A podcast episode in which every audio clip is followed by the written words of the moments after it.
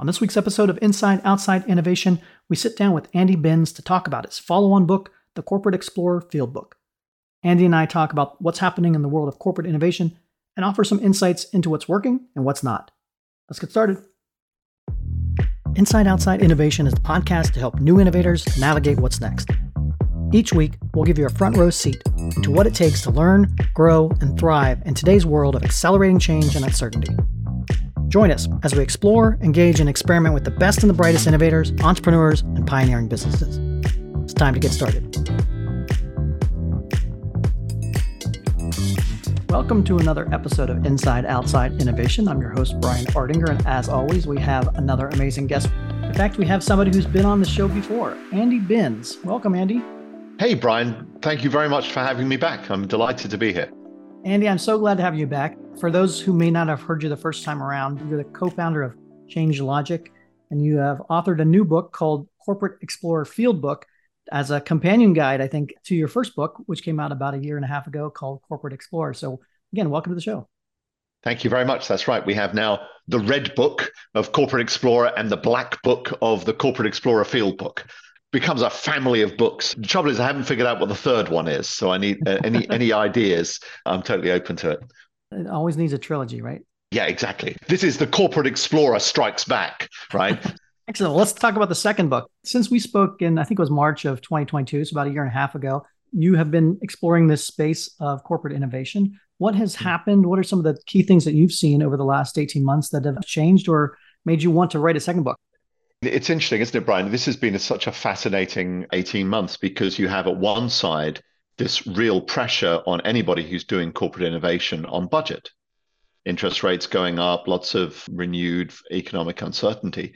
And at the other side, we have people spending huge amounts of money on AI and putting lots of pressure on corporate innovation to say, what are we going to do with it? Right? Mm-hmm. It's a tremendous paradox. And I think that the interesting thing is that companies are coming around to the understanding that AI is just a technology. What you really need to understand is the business model. And this is a question of experimentation. So it's actually playing directly back into the world of the corporate explorer very directly. Your first book, I talked a lot about you know how do you become a corporate explorer, introducing new ideas and things like this. The field yes. book, the subtitle is How to Build New Ventures in Established Companies. So talk a little bit about the evolution of the first book to the second book and what are the key highlights of the second book? The thing about the second book is that this represents a movement. It, really important to me is that this is not about a guru speaking with the answer. Right. This is about a community actually saying, this is what we do. This is how we're approaching it. So we have chapters by Bosch, General Motors, Intel. There's some lesser well-known companies, but important ones, Analog Devices, Unica Insurance, who were in the first book as a case study. Now they're in the book describing some of the things that they've done after that first book, right?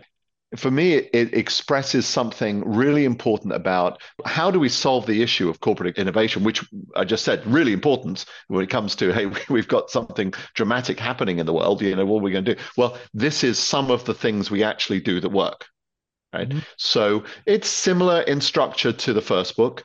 You know, firstly, strategic ambition. How do we decide where we're headed? Uh, then innovation disciplines, ideation, incubation, scaling, and then the whole question of uh, the organizational and leadership issues as to how you make arrangements for this to work in corporations, but also how, if you're a corporate explorer, you're going to get people on side. But again, rather than me pontificating on the topic, it's actually practitioners each chapter a different way of looking at the problem with tools and advice very practically built in. So it's an extremely applied book. It's great to have some of those applied stories because a lot of times I talk to a lot of corporations myself, and the first thing they ask is like, well, how do we do this? And there's no one silver bullet to make this happen. It you know all combines with the talent you have and the technologies you have and yeah. what kind of vision, like you said, that you want to go after. What are some of the biggest stumbling blocks for companies to even think about this and get moving on the path. Yeah, and I think I've learned more about this in the last year, going around different companies, getting invited to speak places, hearing what people have to say. And the sort of the loudest story is is yes what what I think was always there was this sort of having lots of ideas but no real strategy right no real sense of well why would this help create value why would the customers form a habit around the use of your idea or product and that tends to be weak particularly if you're in a, any kind of technical community they tend to be a little bit weak on that so that's still there and in this book we've made a big focus on breaking out some of the topics we talk about in Corporate Explorer. So I talked in Corporate Explorer about hunting zones and the importance of really shaping the markets that you're in. And in this book, I explain, you know, well, how do you define your hunting zone? But we also have this genuine innovation guru, Tony Ulwick, talking about how do you define your hunting zones with a job to be done, right? With that whole sort of body of work. So he brings these two ideas together. The second thing I think that which has really come loudly to me in the last 12 months is how many innovators in corporations go out to market with a sort of an immature business model. It's solving a customer problem. It's a pretty good idea, but they've no concept of the go to market, right? They've no idea how they're going to engage distributors, ecosystem, or any of these kinds of players around them. And you know it has a fairly predictable trajectory right? Because you know it turns out selling things matters if you're if you're going to want to bring something to market. Does that happen a lot of times because they are fixed with their existing business models so that they approach it with the same like we know our customers and we know our distribution and that so we'll, we'll go about it the same way versus thinking about it or approaching it with a different lens saying what if this was a brand new idea i think that's part of it brian i mean certainly one of the challenges, thinking about one client I have right now, a large European company, and their issue is that their existing sales team kind of don't want to know. So this is definitely a challenge and close to what you're saying. But I actually think that the other issue is that the corporate explorers often lack the understanding, like it's outside of their experience. Hmm. It's not a problem they've had to t- tackle you know they've come up in a large organization and they may have had a product background or an engineering background or whatever and the sales problem isn't one that they've encountered hmm. and therefore they make it easier by just ignoring its complexity right so i've got one client who's making a move into the insurance industry with a really fabulous offering and this is a very complicated ecosystem with insurers and reinsurers and agents and different types of agents and the customers within the people who buy, say, corporate insurance, that they're actually quite tied to brokers, not to the company providing the insurance. And there's a web of personal relationships in this.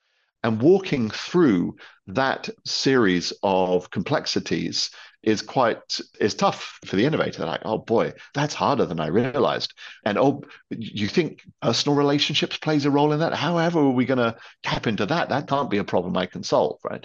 So it just opens up a whole new set of things that they've got to uh, worry about. So I think that's true. Your explanation is true as well, but it's a part of it.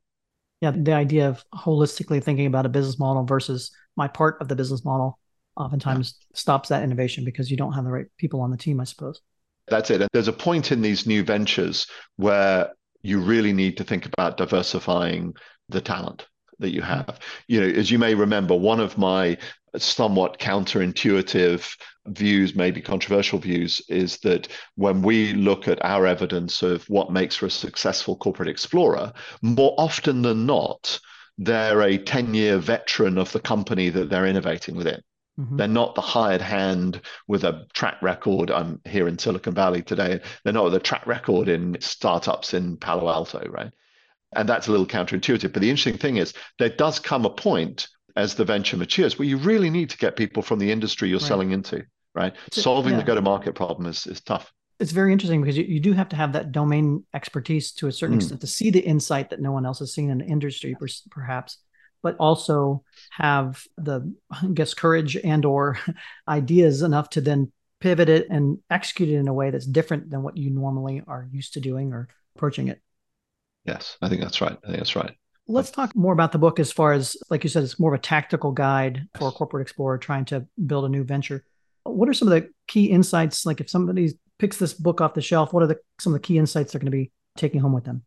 there's a tremendous set of chapters around these ideate, incubate, scale disciplines right? So the ideate piece, just generating ideas. We're fortunate we look both at, you know, just how do you activate people inside the organization to get breakthrough ideas. Kaihan Krippendorff has written a chapter there, but we also have one on crowdsourcing, which is I think still underutilized innovators is like out there in the fringes, it has enthusiasts, but the outcomes you can get from doing the crowd or open source uh, ideation is extraordinary. So chapters on that. I think probably the most chapters is around incubate. And, and this is my colleague from Harvard, Mike Tushman, and I debate is scaling the place where people fall down more often than, or is it incubate? Right. And he's like, oh, it's always scaling, it has to be scaling. And I, no, no, no, incubate's really hard. And the roots of most of those scaling challenges start in incubate. So we really focused on that. How do you design an experiment? right? How do you do customer validation interviews just mechanically? What is it that you do, right? And, and understand how to do it well. How do you explore an ecosystem? and a tool for mapping out an ecosystem and trying to find out uh, who are the players who might be the blockers in this. And so the whole 19 chapters are pretty powerful content, but I, I would really zone in on these how to incubate chapters. Mm-hmm. I think they're quite special. The other thing I, I, really enjoy about the book is that we managed to say something also about the question of how do you influence inside. If you're the corporate explorer with the great insight about customers and you've got a great idea, how do you do this? And I talk about it in, in the first book and show some great examples of people who are kind of humble and let other people take credit for their ideas and so on. But this time we do two chapters I really think are great. One chapter is about how do you tell the opportunity story? How do you actually make it so people remember? Because you don't have very long. Mm-hmm. If you happen to be, you know, in an elevator with a potential senior sponsor, how are you going to use that two minutes so that they remember? And of course, you need a really vivid image or a key fact. And what you don't do is sell your idea. What you do is you sell the market problem you're solving. Yes. Right. You sell the strength of demand that's out there. And I think we give some practical advice how you do that. But then the other chapter I think is special, which was written by a guy I've worked with for many years, Alex Pett, and then one of my colleagues, Kristen Van is on how do you raise the tension? Because the thing that a corporate explorer faces very often, particularly in budget restrictions, right, is senior managers who know they should carry on funding the innovation. But in the short term, it's really inconvenient to do. And you can either just let that slide and do the good corporate game. Yeah, okay, I understand. I'll go back to my job in the mailroom or whatever. The other alternative is, is you constructively engage them and, and really put pressure on them to think about the trade-off they're making. And we sort of give some tools to how do you put yourself in a situation with senior leaders where you're going to increase the tension in the conversation so that they have to confront really what they're doing because they don't really want to cut the funding either right? And this i think um, a few stories about people who've done that well and i think that may help. Well it's so interesting you know it seems like the success or failure of a lot of corporate innovation efforts relies on developing that culture that supports innovation. And so what are some of the things that you've learned over the years that help an organization develop a culture that supports innovation? So, one of the things I've been doing lately is I did a research project at the beginning of this year, which I might turn into a later book, we'll, we'll see, which was with senior leaders, right? So, we interviewed 20 or so CTOs and then 10 or 15 CEOs, and we asked them. So, we've written this book, Corporate Explorer, and what do you think stands in the way of that? And really, what we're probing for is how can they, as CEOs, CTOs, give more of the culture that's needed, which is all about experimentation and risk mm-hmm. tolerance and patience to learn, all of these kinds of things we know. It was quite interesting to get their perspective on some of that, right? And what I learned is that from their perspective, those CEOs who weren't really backing corporate explorers at this point is that they feared losing control. More than anything else, they were worried that if they gave too much leeway to these efforts, they would never be able to stop them and they would not be clear about whether they were really fulfilling a strategic need. And so there's something there where I think corporate explorers need to hear that and think about how can they have a story about the discipline that they can mm. apply in pursuing the opportunities, right? Because just because you need to be fast moving, experimental, focused on learning doesn't mean you have to be ill disciplined and not offer up decision points and also not be obsessed about your idea. If you portray yourself as somebody who's obsessed with your idea, uh, no one wants to get themselves in a position where they're going to have to tell you one day that it's ugly. So this is where, you know, sort of being really driven by evidence, I think puts you in a position where CEOs, CTOs, others who might back you are going to feel more confident about doing it. Yeah, you talk a lot about in the book this idea of customer-led innovation and going back to the customer for those insights and for that evidence and that. Can you talk a little bit more about how companies fall down when it comes to customer led. Yeah. And I have my own examples of you know companies who yeah. think they know their customers, yes. but don't necessarily apply that into a new field or that. But can you talk a little bit about what customer led innovation is to you and what you've seen around that topic? It's probably the most critical underpinning of the whole philosophy, right? Is that and your title of your podcast you know, illustrates this little the inside out outside in paradox right? And there is a very strong view in many firms particularly technology led firms.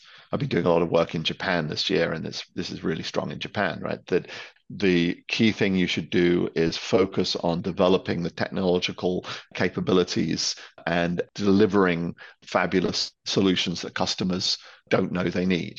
And you know that can work but it's just pretty high risk right? right? And that I think our strong perspective is that you start from a stance of curiosity and the curiosity about, well, how do customers view this? How do they want to do things? And I think that even in quite innovative companies, innovative you know, individuals, as were, the tendency to want to fall into, oh, I already know the answer to this. Mm. I want to get into the product design or I want to get into the technology design rather than the obsession that you need around well how does the customer really view this? And the thing is the earlier you do you investigate it the more powerful that knowledge is to you later on. I'm here in california with it's a large japanese firm that, that is vested in a, a sort of a, a, new business creation uh, unit. And the ceo of this group has done you know two years worth of in-depth research into customer problems. And so she just starts from a position where she understands how consumers think about managing their home, which is the, the sort of space they want to be in, sort of how you can improve family wellness and family functioning with different tools. And she just understands this deeply. And that, that's a totally different view than the person who's got a technology and they're trying to find out where are right. people who might want it, right? Or they go about it in a way where it's assumed that the person will want this particular solution yeah. set and they'll ask the question well wouldn't it be great if you know this existed and the customer yeah. would say yes yeah. but you build it you come back and they don't buy it it's like well why not it's well well that was number 700 on my list of problems i wanted to solve as a customer and so you mismatch yes. from that perspective as well yes and I think one of the challenges I've found is that, particularly in technical audiences, but also you see this elsewhere, particularly the technologists, where they be you know, engineers or actuaries, it's a deep, deep technical, they feel that it's inappropriate to go to customers without content, right? The naive question that would elicit the 699 problems is not where they start feels like imbalance. That's the piece that, you know, if there's engineers listening to this, it's like learn how to just be able to ask questions. And as I said, there's a chapter, it's a great chapter on this in the book as to how you can be that naive questioner, learning and being ready to find out stuff that you didn't anticipate. And, you know, I've recently posted this thing. I wrote an article in, on Forbes.com, but then I posted it in LinkedIn. It's caused a little controversy because I, I pointed out how BMW have uh, developed this multicolored car, can change color. Now, what customer problem does that solve, Brian? really?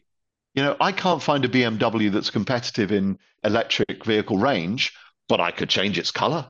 Just seems to me to be a failure to really understand or be committed to understanding what your customers care about.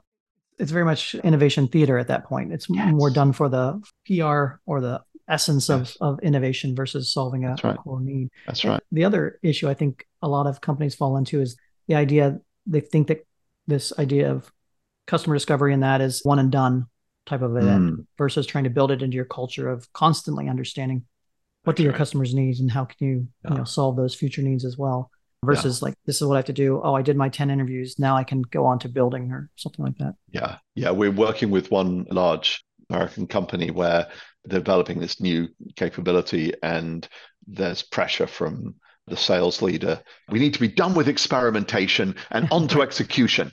I'm like, no, you, you you're done with experimentation when you've eliminated the risks, right? And you never stop if you're trying to do something new. You watch how you experiment, the scale of your experiments might change, but that you experiment is never changed because you always need to be learning if you're doing something new. Uh, Constantly uh, exploring, right? And I, I want to thank you for coming on the, the show again and giving us some more insights into what you're seeing out there in the world. If people want to find out more about yourself or the book, what's the best way to do that? The corporateexplorer.com remains the URL for both Red Book and Black, but the, the Black Book comes out August 29th. And I'd love to uh, to get feedback from people, and you can find me on LinkedIn, uh, Andrew Binns, B I N N S, and and I'd love to uh, enter into dialogue with people about the book and its content and ideas for the third book. Yes, we'll look forward to the trilogy as well. Andy, again, thanks for coming on Inside Outside Innovation. We look forward to speaking to you in the future as well. Thanks, Brian. That's it for another episode of Inside Outside Innovation. If you want to learn more about our team, our content, our services, check out insideoutside.io or follow us on Twitter at the IO Podcast or at Ardinger. Until next time, go out and innovate.